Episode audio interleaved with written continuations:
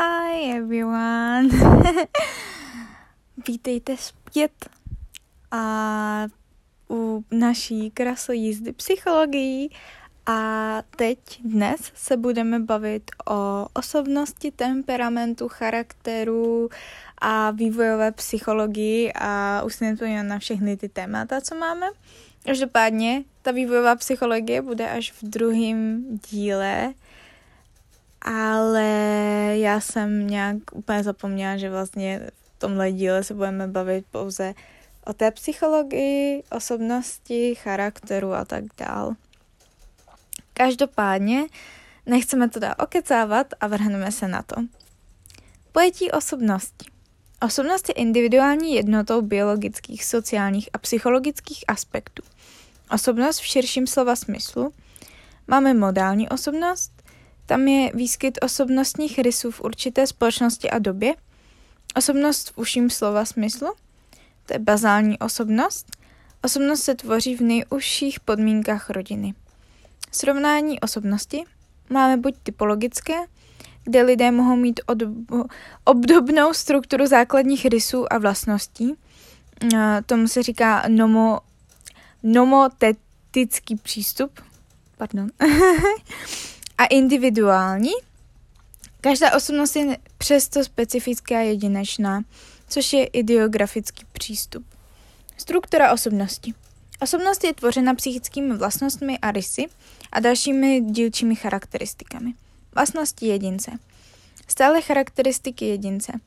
Na jejich základě zde lze předvídat, jaké chování a co dokáže. Ovlivní způsob prožívání i reagování. Temperament uh, může být klidný nebo výbušný. Schopnosti můžou být hudební, numerické nebo slovně logické. A charakter buď odpovědnost nebo vytrvalost. Rysy osobnosti. Charakteristiky, které jsou vázané na specifické situace. Třeba družnost, uzavřenost, submisivita nebo dominance. Pro výkon učitele je důležitá dovednost umět vysvětlit věci a mít rád děti například. Stavy osobnosti. Aktuální rozpoložení, kterým reagujeme na různé situace. Charakterizuje jedince a jeho prožívání po určitou dobu. Stavy pozornosti, bo máme buď rozptýlenost nebo soustředěnost, nálady, tak člověk může být smutný nebo veselý. Zkušenostní obsahy a získané predispozice, to jsou vědomosti, dovednosti, návyky, zájmy a postoje. Procesy. To jsou děje, které v nás probíhají a skrze které poznáváme okolní prostředí. Máme kognitivní neboli poznávací procesy, to je fantazie, vnímání, myšlení, řeč a představy, procesy paměti, zapamatování, uchování a vybavení nebo motivační procesy, ty jsou citové a volní. Tak teď se začneme bavit o temperamentu. Temperament je soubor vlastností vztahujících se k citovému reagování. Předurčuje způsob reagování, třeba jeho sílu, rychlost vzniku i trvání. Vlastnosti temperamentu se považují za vrozené a nelze je zcela změnit. Řeč, řecká typologie. Nejstarší typologie pochází už od řeckého lékaře Hippokrata. Tuto typologii dotvořil lékař Galénos. Podle Hippokrata vychází všechny nemoci z nerovnováhy mezi tělními tekutinami. Vytváří tedy typologii na základě stavby a činnosti těla – to je vlastně, jak jsme si říkali, že Hippokrates vlastně položil základ biologickému přístupu k psychologii, tak tohle na to navazuje. No a Hippokrates nám tedy společně teda předpokládám s tím lékařem Galénosem vytvořili nějaké temperamentní typy a každý ten typ vlastně je reprezentován nějaké, uh, nějakou tekutinou, které je v těle hodně. V těle, neumím mluvit, pardon. A Máme sangvinika, tam předvládá krev a ten je čilý, veselý a společenský. Cholerik, tam převládá žluč a ten je rychlý, znětlivý, vsteklý a dráždivý. Flegmatik u něj převládá hlen a ten je klidný až lhostejný, pomalý a netečný. A melancholik, tam převládá černá žluč, ten je skleslý, vážný, svědomitý, zodpovědný a bojácný. Pavlova typologie – tak IP Pavlov přichází s typologií související s fyziologickými vlastnostmi organismu, poukazuje na souvislosti s činností nervové soustavy. Slabý, což je obdoba melancholika, tak je bázlivý, těžko přizpůsobivý, nezvládá silné podněty. Silný, vyrovnaný a pohyblivý, což je obdoba sangvinika, ten je vyrovnaný a přizpůsobivý, nervové procesy jsou silné a vyrovnané. Silný, vyrovnaný a nepohyblivý, což je obdoba flagmatika, ten vyžaduje silnější podněti, nervové procesy jsou pomalé. A silný a nevyrovnaný, což je obdoba cholerika, je impulzivní a převládá u něj vzruch. Na Pavlova navazuje potom Eisnick, Eiseng, uh, nevím, jak se to čte, píše se to E, Y, Sen, C, K. tak, Jungova typologie, tedy Carl Gustav Jung, uh, rozlišil pouze dva typy temperamentu, a to introverta a extroverta. Introvert je člověk orientovaný dovnitř do sebe, je plachý, nejistý, intenzivní vnitřní život s hlubokými pocity. Extrovert, tak je původně se mu říkalo extravert. Je to člověk orientovaný na venek, na vnější svět. Je společenský, přístupný, otevřený a snadno přizpůsobivý. Tak, e, teď se podíváme na tu typologii teda Hanse Jergena Eisnika. E, ten spojuje starořecké pojetí temperamentu s Pavlovem a Jungem, vymezuje osobnosti na základě dvou základních faktorů. Na základě introverze nebo extraverze, tedy vychází z Junga, a na základě stability nebo lability, a to je návaznost na Pavlova. Tím propojuje vlastnosti a rysy osobnosti. Současná typologie tady uznává čtyři základní temperamentové rysy. Uh, on tedy uh, navázal na tu řeckou typologii, takže uh, určil flegmatika a určil ho jako stabilního introverta. A ten je málo vzrušlivý, uh, málo prožívá, je rozvážný a vyrovnaný. Dále sangvinik, to je stabilní extrovert a je velmi zrušlivý, má malé prožívání a povrchní nálady. Cholerik, tak to je labilní, labilní extravert, ten má velkou zrušlivost, velké prožívání, náladovost a výbušnost. A melancholik, to je labilní introvert, ten má malou zrušlivost, velké prožívání, trvalejší prožívání a skleslost.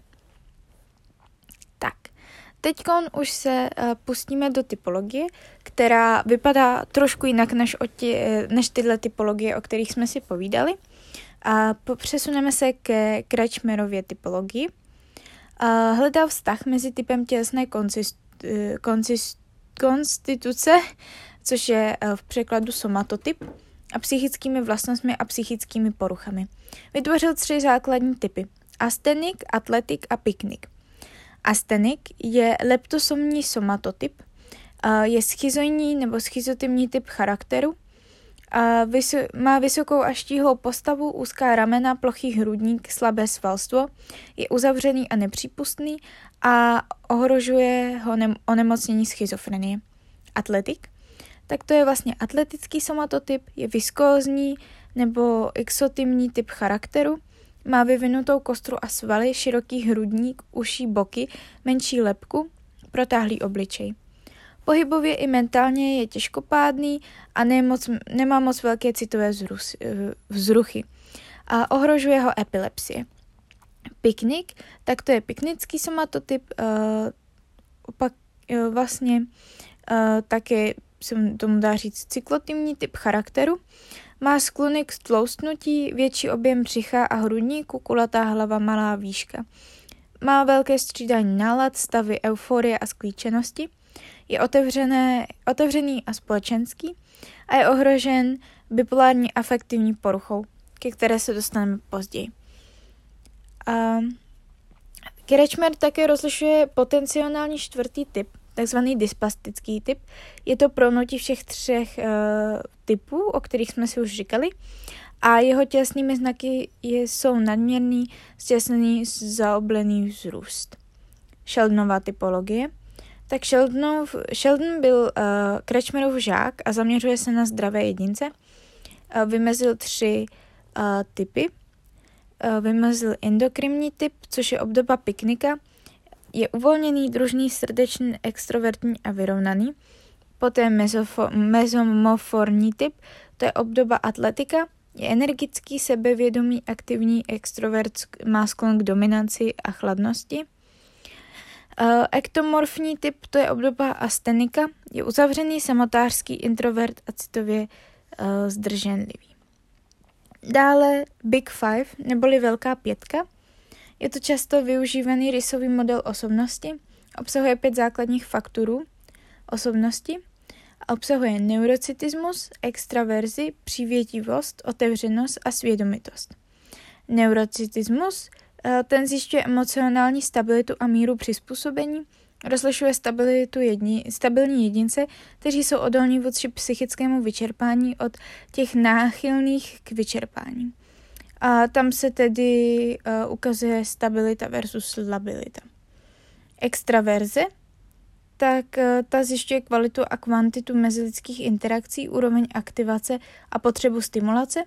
Tam se uh, vlastně bavíme o extraverzi versus intraverzi. Přívětivost, ta zjišťuje kvalitu a kvantitu mezilidské orientace, pracuje na škále od soucítění po nepřátelskost, zkoumá myšlenky, pocity a činy a tam se vlastně jedná o afiliaci versus hostilitu. Otevřenost, tak to zjišťuje, jak jsme otevření a proaktivní vůči novým zážitkům a toleranci k neznámému. A tam se vlastně uh, zjišťuje otevřenost nebo zavřenost a jako poslední svědomitost, to zjišťuje individuální úroveň při organizaci, motivaci a vytrvalosti chování, které je zaměřeno na cíl. A tam vlastně máme svědomitost versus hostejnost. Dynamické teorie, tak uh, vlastně doteď jsme se uh, bavili v souvislosti, osobně jsme si vlastně popisovali staticky na základě extrospekce, ale osobnost ovšem statická není. A Sigmund Freud zkoumal na základě introspekce, což už, jak jsme si říkali, tak znamená vnitřní zkoumání nebo zli sebepozorování. Zkoumá vztahy a konflikty mezi vědomím a nevědomím. Existují tři úrovně uvědomování si. A za prvé vědomí, to, to je, co si právě uvědomujeme, předvědomí, to je to, co teď nevnímáme, ale dokážeme si to vybavit, a nevědomí, a to je to, k čemu nemáme přístup. Samotnou osobnost rozděluje na tři složky, které jsou v neustálém konfliktu. It, které je primitivní, animální a pudová část osobnosti, sídlí v našem nevědomí, má obrovskou moc, protože je zdrojem naší psychické energie a řídí se principem slasti. Třeba, že chci sníst co nejvíc bombónů, předběhnout frontu, vyspat se s každým, kdo se mi líbí. Potom máme ego, to je racionální stránka naší osobnosti, uspokojuje impulzy idu i superega a hledá zlatou střední cestu, řídí se principem reality. Je to třeba, že odložíme uspokojení půdu na později.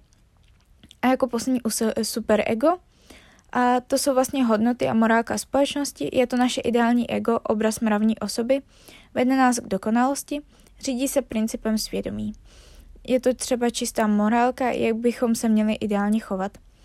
A vlastně tohle si můžeme představit jako takový uh, vlastně um, takový nakreslený um,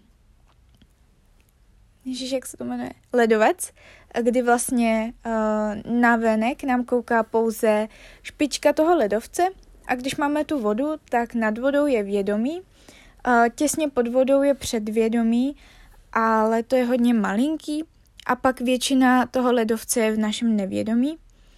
A vlastně ten ledovec je rozdělen na půl uh, vertikálně a na jedné té půlce tak máme superego, které nám tedy zasahuje jak do vědomí, tak předvědomí a nevědomí. Na uh, druh, vlastně ta druhá půlka tak je rozdělená ještě horizontálně na půl a tam máme ego. Ego máme hlavně ve vědomí a předvědomí a kousíčkem nám zasahuje do nevědomí a potom máme it a it je pouze v nevědomí. Uh, podle Freudových následovníků ovšem Freud přeceňoval vliv idu na celkové pudovosti, proto dochází k odštěpení dalších směrů z Freudovy psychologické uh, teorie. Patří tam třeba Berneho model – Ten zjednodušil Freudův obraz na tři stavy, rodič, dítě a dospělý. Rodič kárá a starostlivě pečuje, což je obdoba superega, dítě je bezstarostné a hravé, což je obdoba idu, a dospělý je racionální a je s ním rozumná řeč, což je obdoba ega. Potom Jungovo model. Na rozdíl od Freudova modelu, eh, který má čistě individuální obsah, Carl Gustav Jung přichází s, s takzvaným kolektivním nevědomím, což jsou poznatky společné celému lidstvu. Část nevědomí nepatří pouze nám, ale vlastní ho všichni lidé. Je dědičná a daná evolucí. Kolektivní nevědomí se skládá z různých archetypů. Jsou to přirozené instinkty prožívat a jednat stejným způsobem. Je možné pozorovat ve snech, mýtech, pohádkách či náboženských systémech. Mezi nejznámější archetypy patří třeba archetyp stín, což je představa zla, která ústí z našich potlačených myšlenek a slabostí, projektujeme si ho do jiných věcí nebo lidí. Archetyp persona, což je společenská maska a přizpůsobení se okolnímu světu a jeho normám. Archetyp animus, to je mužkost, mužskost a hrdinnost, která je skryta v ženách. Archetyp anima je ženskost a láska, která je skryta v mužích. Archetyp božského dítěte, to je symbol naděje do budoucna, nových začátků a seberealizace. A archetyp moudrý stařec, to je stělesnění moudrosti, zkušenosti a smysluplnosti bytí. Dále Adlerovo model. A Alfred Adler založil individuální psychologii, jejíž cílem je překonání pocitu méněcenosti a vytvořit si vlastní hodnoty a životní styl. Na rozdíl od Freuda zastává názor, že osobnost je utvářena především společností. Každý je schopen vytvořit si vlastní osud. A on tedy vytyčil obrané mechanismy ega. Jsou to nevědomé strategie, které nás chrání před vznikem úzkosti a duševní nepohody. Zabýval se jimi už Freud, ale o podrobnější rozpracování se zasloužila jeho cena Anna Freudová. Máme regresy, což je návrat na primitivnější stupeň mentálního vývoje. Pokud se zde zůstaneme, tak mluvíme o takzvané fixaci. Popření, to je jednoduché odmítnutí skutečnosti nehledě na fakta, třeba že alkoholik řekne, že není alkoholikem, nebo že rodiče neumí přijmout, že jejich dítě se narodilo postižené a proto se chovají, jako kdyby nebylo. Vytěsnění, to je vyloučení z vědomí vše, eh, co nedokážeme přijmout, snaha zapomenout třeba na lásku z dětství, reaktivní výtvor eh, nebo reaktivní formace. Je to chování navenek, je přesně opačné než to, kde, které eh, chce vytěsnit. Třeba, že alkoholik začne ostatní poučovat o tom, jak je alkohol špatný. Projekce tam vlastně popíráme podvědomě charakteristiky sama sebe a připisujeme je druhým. Třeba dá se říct, podle sebe soudím tebe. Třeba jsem nevěrný a následně budu podezřívat manželku, že je nevěrná ona, nebo neustále tvrdím, že mě někdo využívá, ale přitom ostatní využívám já. Racionalizace, to je ospravedlnění. Vědomé vysvětlení si, že jsem o něco neměl zájem, Třeba, že nebyl jsem přijet do práce, ale vlastně jsem do ní ani za stolik nechtěl. Sublimace to je potlačení emocí, které jsou přemístěny do jiných společensky přijatelných činností. Libido se sublimuje na sport, umění nebo práci. Kompenzace jako vyrovnání se s nedostatkem usilujeme o naplnění nějakého cíle, třeba že člověk s vadou řeči se stane výborným řečníkem. Somatizace to je přenesení psychického problému do fyzické oblasti či nemoci. Jsem ve stresu a proto mě začne bolet břicho. Nebo po rozchodu s, pan- s partnerem onemocním. Dále máme humanistické teorie. Ty vychází ze svobody, tvořivosti a jedinečnosti osobnosti, jsou mnohem pozitivnější na čo- a mají pozitivnější náhled na člověka než Freud. Lidé se podílejí na formování vlastního vývoje. Základní metodou je introspekce a sebereflexe. Patří tam Karel Rogers a Abraham Maslow, Carl Rogers uh, vytyčil, že hlavní motivující silou je tendence k, rebe- k seberealizaci. Rozlišoval reálné self a ideální self. Reálné self je soubor myšlenek, věmu a hodnot, které charakterizují já a ideální self je představa o tom, jaký bychom ideálně měli být. Čím blíže jsou si reálné self a ideální self, tím jsme šťastnější. Abraham Maslow rozpracoval koncept lidské motivace – U lidí existuje hierarchie potřeb, a potřeby vyššího stupně nemohou být naplněny dříve, než jsou naplněny potřeby nižšího stupně. Existuje ovšem i výjimky. Lidé jsou třeba ochotní zemřít pro své ideály, neboť dříve základní potřeby nenaplnili. Už naplnili. no a teď se podíváme na tu uh, pyramidu těch potřeb. Úplně dole, tedy ty primární potřeby, tak tam máme eh, základní tělesné fyziologické potřeby, jako potřeba pohybu, tepla, spánku, odpočinku, jídla a pití. Potom máme potřebu bezpečí a jistoty. Potom potřebu sebelásky, lásky, přijetí, spolupatřičnosti. Potom potřeba uznání nebo úcty. A úplně nahoře je potřeba seberealizace. Tak teď si povíme něco o schopnostech. Schopnosti jsou vlastnosti umožňující vykonat určitou činnost – je to souhrn předpokladu. Vyvíjí se učením na základě vloh. Vlohy jsou vrozeným základem schopností.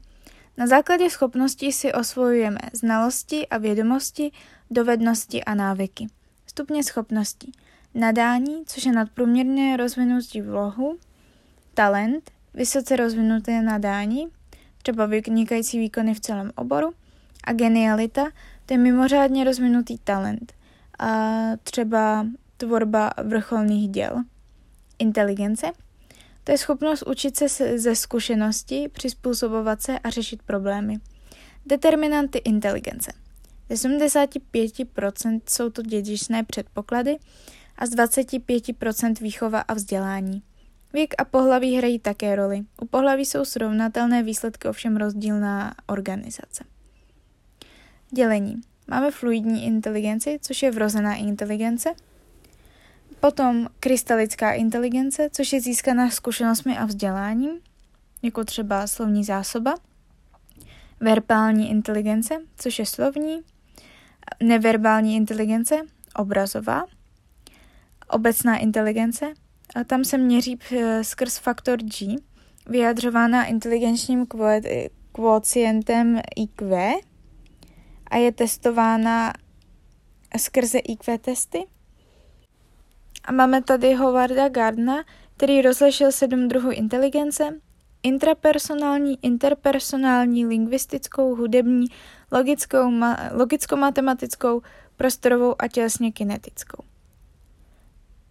Tak, a já tady teď mám vlastně takovou křivku. A inteligence na planetě Zemi je rozvrstná na takzvané Gaussovy křivky. Většina lidí je v průměru a jen malé procento na obě strany dosahuje extrému. To je tak stručně k té křivce. Ale většinou jsme průměrný. No a teď tady mám tabulku, kde vlastně, která vlastně popisuje jednotlivé hodnoty té inteligence. Máme teda IQV menší než 20, což je hluboká mentální retardace, neboli idiocie. 20 až 35, to je těžká mentální retardace, stále idiocie. Potom uh, eh, 35 až 50, to je střední mentální retardace a tady se říká imbecilita. 50 až 70, to je lehká mentální retardace a teď se říká debilita. 70 až 80, to je výrazný podprůměr a takzvaná slaboduchost. 80 až 90 to je mírný podprůměr, stále se tomu říká slaboduchost. 90 až 110 je průměr, 110 až 120 mírný nadprůměr, 120 až 130 výrazný nadprůměr, 130 až 150 vynikající intelekt a 150 a víc, někdy již už od 140, je genialita. A tedy nejvíc máme vlastně 50% populace, teda v tom průměru, což je těch 90 až 110. Hodnoty tam nejsou exaktní, neboť každý zdroj udává jiná čísla. Oligofrenie je mentální retardace nebo mo- eh, mozkový detekt. Po druhém roku života mluvíme o takzvané demenci. Menza ČR združuje lidi, kteří dosahují vynikajícího intelektu. TNS, eh, což je eh, Triple Nine Society, združuje lidi, kteří dosahují geniality. Charakter – Charakter je souhrn psychických vlastností osobnosti, které se projevují v mravní stránce chování a jednání. Charakter získáváme až v procesu socializace. Dítě vnější morální požadavky přijímá, což je internalizace.